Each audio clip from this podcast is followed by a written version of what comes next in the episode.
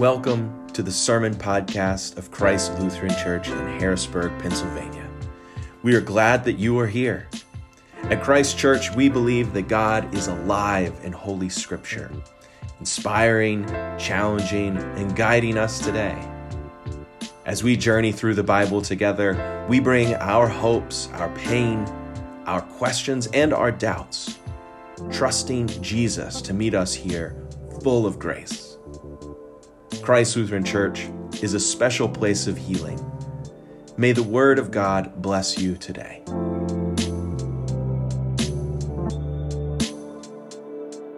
Our second reading comes to us from the book of Acts in the 11th chapter. Listen again for God's Word to us today. Now, those apostles and the brothers and sisters who were in Judea heard that the Gentiles had also accepted the word of God. So when Peter went up to Jerusalem, the circumcised believers criticized him, saying, Why did you go to uncircumcised men and eat with them? Then Peter began to explain it to them, step by step. He said, I was in the city of Joppa praying, and in a trance, I saw a vision. There was something like a large sheet coming down from heaven, being lowered by its four corners. And it came close to me. And as I looked at it closely, I saw four footed animals, beasts of prey, reptiles, and birds of the air. I also heard a voice saying to me, Get up, Peter, kill and eat. But I replied, By no means, Lord, for nothing profane or unclean has ever entered my mouth. But a second time the voice answered from heaven, What God has made clean, you must not call profane. This happened three times. And then everything was pulled up again into heaven. At that very moment, three men sent to me from Caesarea arrived at the house where we were. The Spirit told me to go with them and not to make a distinction between them and us. Them and us.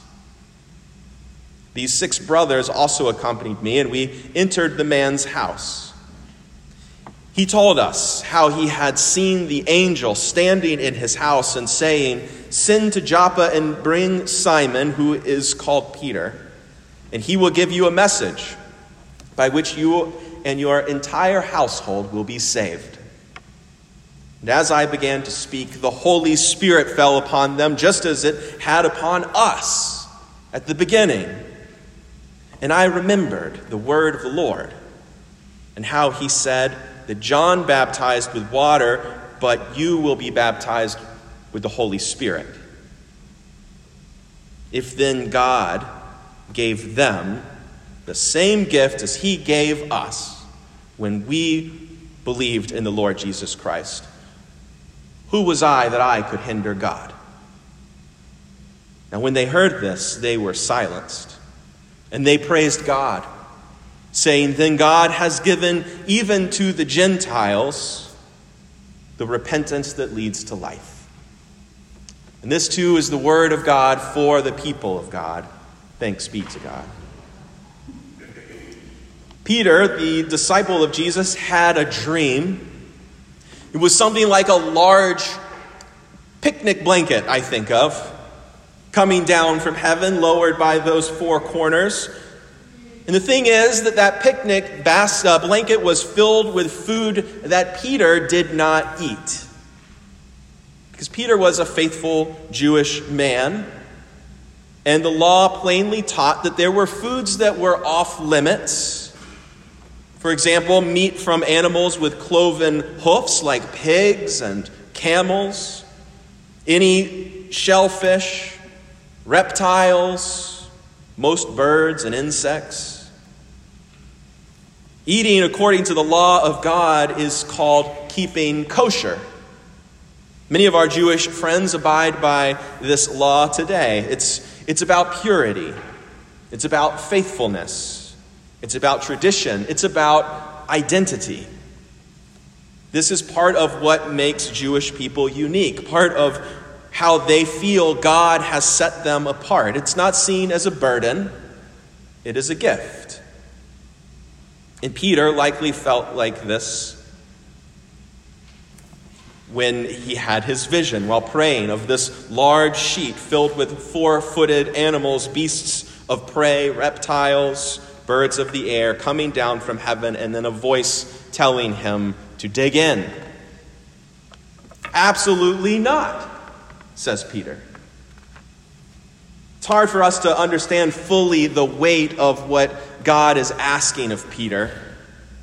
It is not simply that something that was forbidden is now permissible, it is something that makes you you.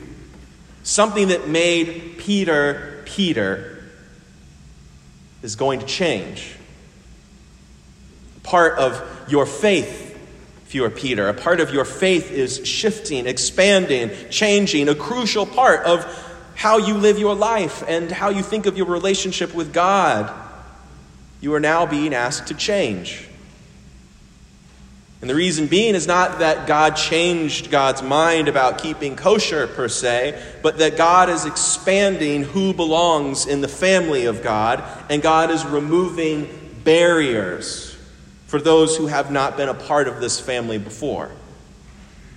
Gentiles in the, is the general term that is used for people who are not Jewish. In the area that Peter and Jesus ministered, Gentiles would, uh, gen, gen, Gentiles would uh, mostly have been folks who worshiped Roman gods. But uh, all around the world, anybody uh, who was worshiping in other faiths, uh, who are of other cultures, they were Gentiles. They did not keep the laws of, they were not keeping kosher, but maybe they had their own laws, their own customs. Maybe they would eat bacon and birds whatever else they liked. Maybe they had different ways of dressing. Maybe they had other customs regarding marriage and family. Maybe they had other ways of connecting to the divine. Jesus came to show us that God's family is inclusive of all people. God gives faith to whomever God so desires. And this is a major, major shift in the understanding for God's people, God's covenant, and God's dream for creation. Jesus showed us that he was God made flesh, who came to earth to save the chosen people of Israel, that he was their long awaited Messiah, but that he was also the Savior of all people. Jesus' mission of salvation opened the community of God to people who were Jewish and Gentile. People who followed the law given to Moses and those who had never heard of it. People who kept kosher and people who loved a good smorgasbord. That's what we say here? Yeah, buffet. From one man and woman, Sarah and Abraham, came the whole Jewish people, God's chosen people. God was their God. They were God's people. The Bible is full of their stories and their poetry and music, their culture and customs. And then Jesus came along.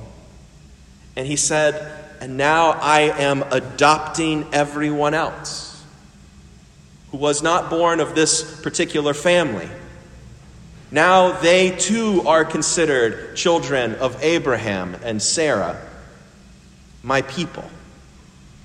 And then Jesus ascended into heaven and left it to Peter to figure out how to make this work, but not all alone. Jesus sent the Holy Spirit to do the work of opening hearts and minds people who did not know this God or his Son who died and rose again. The Holy Spirit working through the first followers of the way was at work bringing new people to faith in the God of the Hebrew people. The thing is, when the Holy Spirit called the people of other traditions into faith in God, God did not require them to give up everything that made them unique and to take on all of the Jewish customs. Instead, God asked his own people to change some of their customs to accommodate the newcomers and their extra diets. This is the foundation of the Christian church. The Jewish people that Jesus called to follow his way are watching the Holy Spirit expand beyond them and their traditions and their ethnicity. This new community is now, now there are a lot more people following the way, their way. And so Peter had a vision of a huge tablecloth being spread out with all of the foods of all of these people. And he's told by God to join their feast. Peter, kill, eat, welcome, and include all of these people. Get to know them. Make a way for them. Include their customs and their traditions and cultures and views in God's ever expanding community. And God said, Do not call dirty what I have made clean. God has made people clean. God has made diversity. God has given different gifts to different cultures, all for the celebration and praise of God, and all for the good of a vibrant and flourishing church. God taught Peter to teach us that even if something is done differently, it doesn't make it wrong.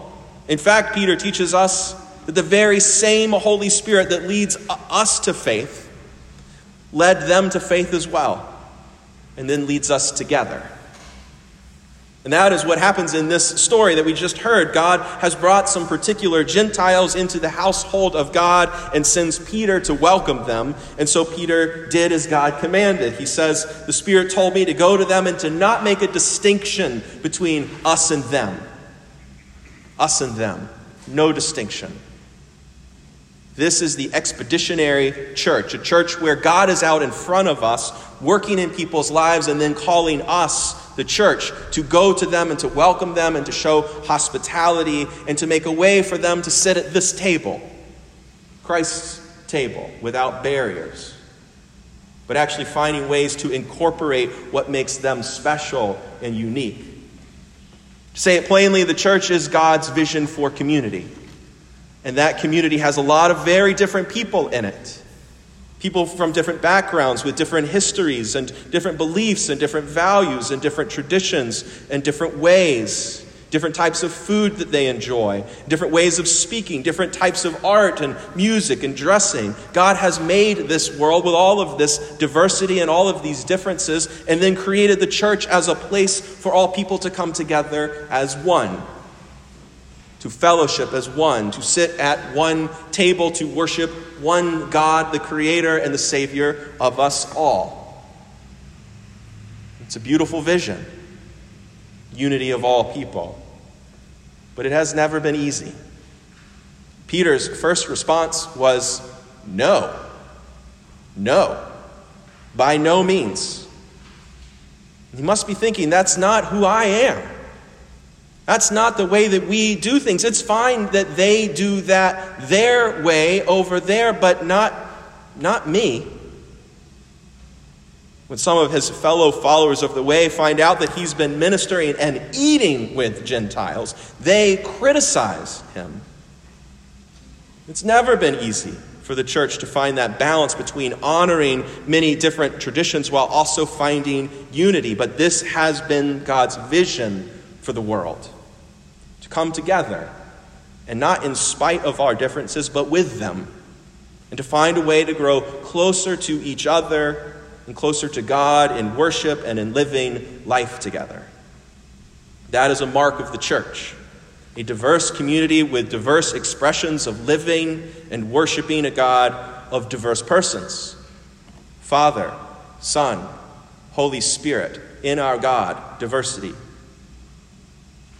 We are blessed, Christ Lutheran, to resemble this dream of God's in many ways. We are a people of various backgrounds and cultures with different expressions of family and work and daily living. We have various and unique cognitions and gifts and interests and ways of relating to and thinking about God, but God is the one who has baptized us all with one Holy Spirit and led us into one holy family, moving together for a time along the way of Jesus. And so that is why I sincerely thank you each week for coming here. Because we have all given up something of our culture, of our expectations, of our preferred ways of doing things, like Peter.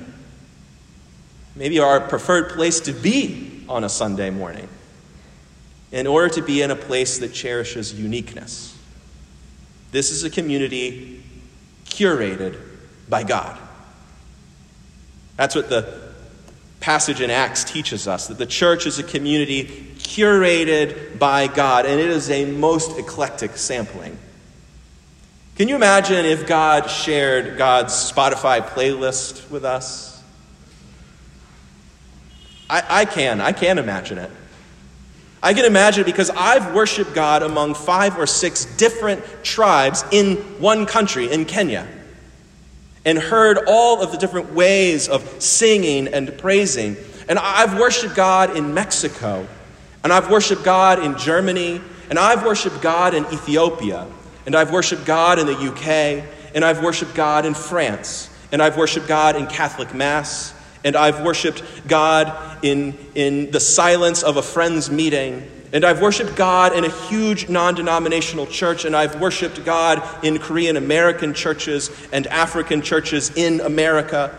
And I've worshiped God in Methodist and AME and Presbyterian and Episcopal and Baptist and UCC and Old Regular Baptist and Brethren and Mennonite. And I've worshiped God in synagogues and at the table set by Jewish friends. And I've worshiped God in enough ways to know that it's just true what King David said. How very good and pleasant it is when kindred sit together in unity. Alas, I too heard that there was another mass shooting yesterday. It is the unrepentant sin of America, this gun violence. Ten dead in Buffalo. They were shopping for groceries. They were thinking about setting tables and feeding families maybe picking up something for the local food pantry. And this terrorist, this sin blinded, racist child of God, went after people of color. The day before, there was a series of shootings in Koreatown and Dallas that is also being investigated as a hate crime. It is an abomination, a curse against God, this racism and division and violent hatred. And thoughts and prayers must become action. But this here, this here worship of God with a commitment to each other and for the healing of this broken world, this here is no small thing. In fact, it is God's choice that the church Following the way of Jesus is the primary source of redeeming and transforming this sin into grace, this pain into healing, this mourning into joy, this profane world into the kingdom of God. And so I say again, thank you. Thank you for being here for giving us hope. And thanks be to God for the Holy Spirit that will guide us every step of the way. Amen.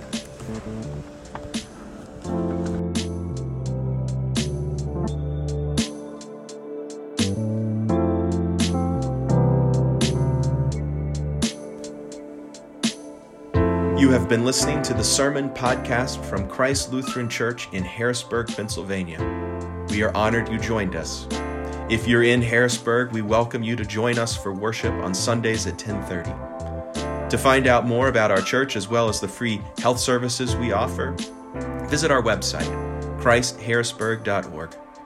Our theme music is by Lucian Kemper. I hope today's sermon blessed you and you'll join us again. Until then, may God be with you.